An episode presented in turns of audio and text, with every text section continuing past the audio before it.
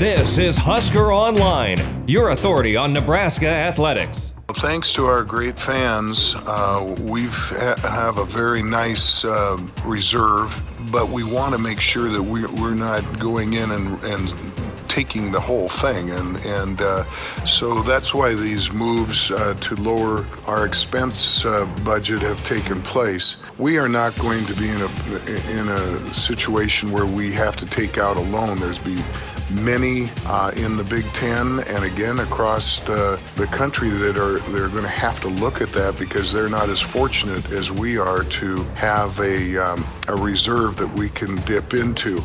And we're back here on the Husker Online Show. Sean Callahan, Robin Washut, and Nate Clouse as athletic director Bill Moos there again talking about not having to dip into those reserves. Guys, it's time for the mailbag. I want to get right to it. First question here on the mailbag. Basically, what are the percent percent chances of having what's called a JV season, hence a January season? And I think we've hit on this a little bit, but I'm I'm very confident that the Big Ten will play some sort of football season. Um, whether there's some sort of late plan, which is a long shot at this point to scrape together a late fall plan, but I, I think as we know, January, February seems like where it's heading today. Yeah, I mean, obviously, as we've learned throughout this whole process, nothing is guaranteed until the ball is actually kicked off and, and the, the, clock starts. Uh, there's always a chance that it could be set back. But it seems like the wheels are very much in motion to already uh, have a January plan in place, and um, you know, hopefully that stays on track and we get something in 2021. I mean, they've got to. They've got to figure something out. Whether whether it's a full, you know, eight game spring, winter, whatever you want to call it, JV season, like we've kind of talked about, and and you know, like some people have kind of laid out there, or or what? I mean, they've got to play some sort of football um, to, uh, and it's, I mean, to, to keep everyone financially healthy, or, or try to keep everyone as healthy as possible. So, um, yeah, I, I, think it will happen um, at some point. I just who knows what it's going to look like. I'm that I'm not so not so sure about. All right, next question. What are Nebraska's players doing right now? Well, I can tell you the players got in the weight room here on Wednesday, um, which is today for the first time. That's the first organized activity they've done and now what's allowed at 12 hours a week, which that started on Monday. They do plan to practice a couple of times a week, um, which they can't wear pads. They can wear helmets, I believe, and – have modified, you know, workouts and practices on the field, walkthrough type deals, or um, you know, n- nothing with shoulder pads on or contact. So um, they're going to try at this point to keep guys sharp until they know what the next plan is. But you know, another thing too is the testing and the procedures. I mean, you got to kind of start from square one. I mean, you essentially have sent your kids off to God knows where for the last two or three weeks. And I think reestablishing protocols and safety, that's going to take some time. Yeah, I mean, it's going to take at least uh, a couple weeks for things to get close to where they were uh, when everybody was on campus in the uh, bubble, so to speak, of, of the program. Uh, that all kind of got set back when you know they, they had to send everybody back home. So uh, I mean, this is the start of that. Um, I'm sure it's going to be pretty limited work uh, over the next couple weeks until they have a better handle again on just what they're dealing with and um, getting guys kind of back under that control that they had them before a few weeks ago. Yeah, I mean that's that's got to be a nightmare logistically when you you had everything set up, and now all of a sudden um, it got taken away, and now you know you've introduced the regular student body to campus, and and you've got to reestablish some sort of control, uh, controlled environment, or as controlled as you can get.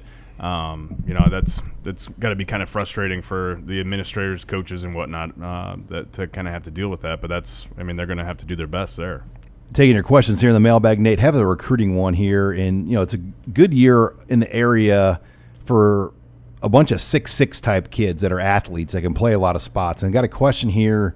You know, assuming Nebraska gets AJ Rollins, Thomas Fidone, and maybe they offer James Carney out of Norris. What are the chances that maybe a Rollins or a Carney or both could play outside linebacker on defense? I would. I mean, yeah, they. I, I, think there's those guys have the ability to. Um, I would say that James Carney probably is more likely to be an outside linebacker um, than than AJ Rollins.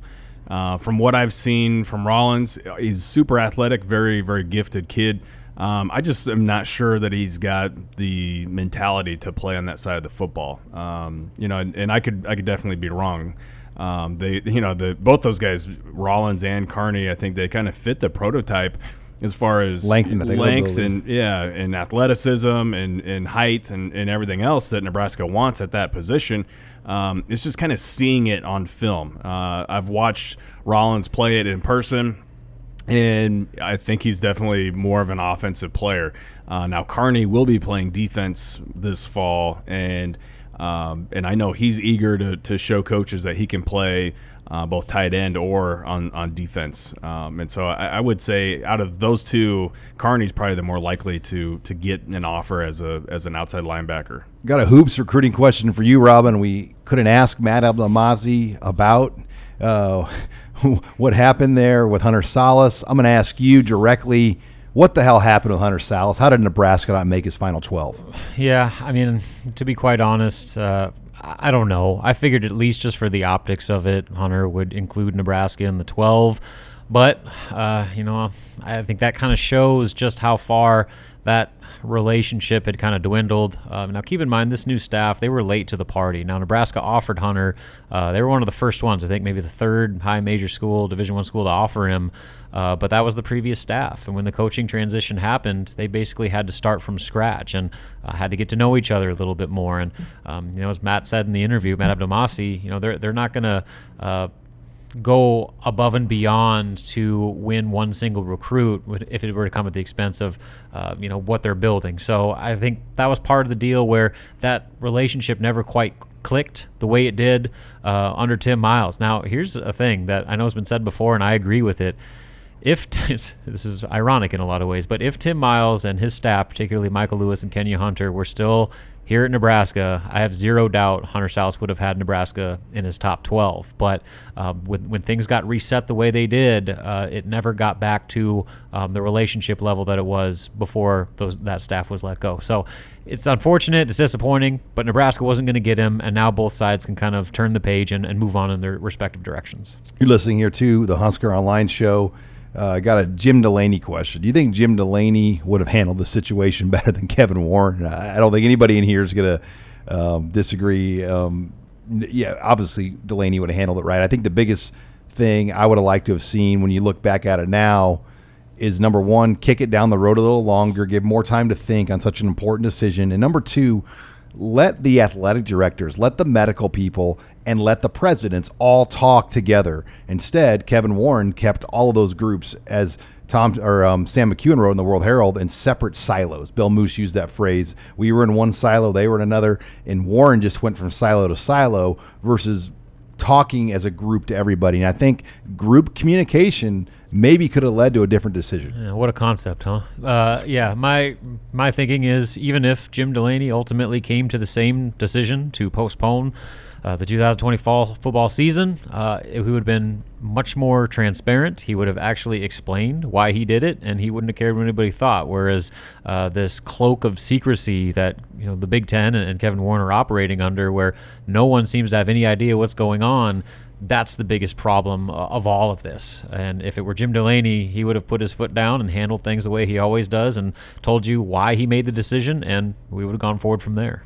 Yeah, with Delany, you you knew exactly where you stood at all times. I mean, he was he was pretty pretty clear in um, in the direction that he wanted to go, and and there was no um, I mean, there was really no no secrecy. I, I think everyone w- was on the same page. Uh, now, whether they always agreed with him or not, you know, that's a different story. But I think that um, you know he always had he always had the best interest of the conference in mind, and and of all the members uh, in the conference, and um, and the way that w- Kevin Warren has handled this whole thing, whether he's responsible or not, you know, I, have gotten a lot of pushback. Some people have said, you know, what you should be upset with the presidents and the chancellors, you know, at the conference, not not Kevin Warren or whatever. But it doesn't matter. I, I think that the way that he's handled it and has kept everybody kind of in the in the dark here and separated, um, you know, that's that's the biggest problem of all. All right, when we come back, we are going to close the show in the um, with recruiting talk as the Huskers have had a busy week. We'll get Nate Clouse's thoughts on that next. You're listening here to the Husker Online Show.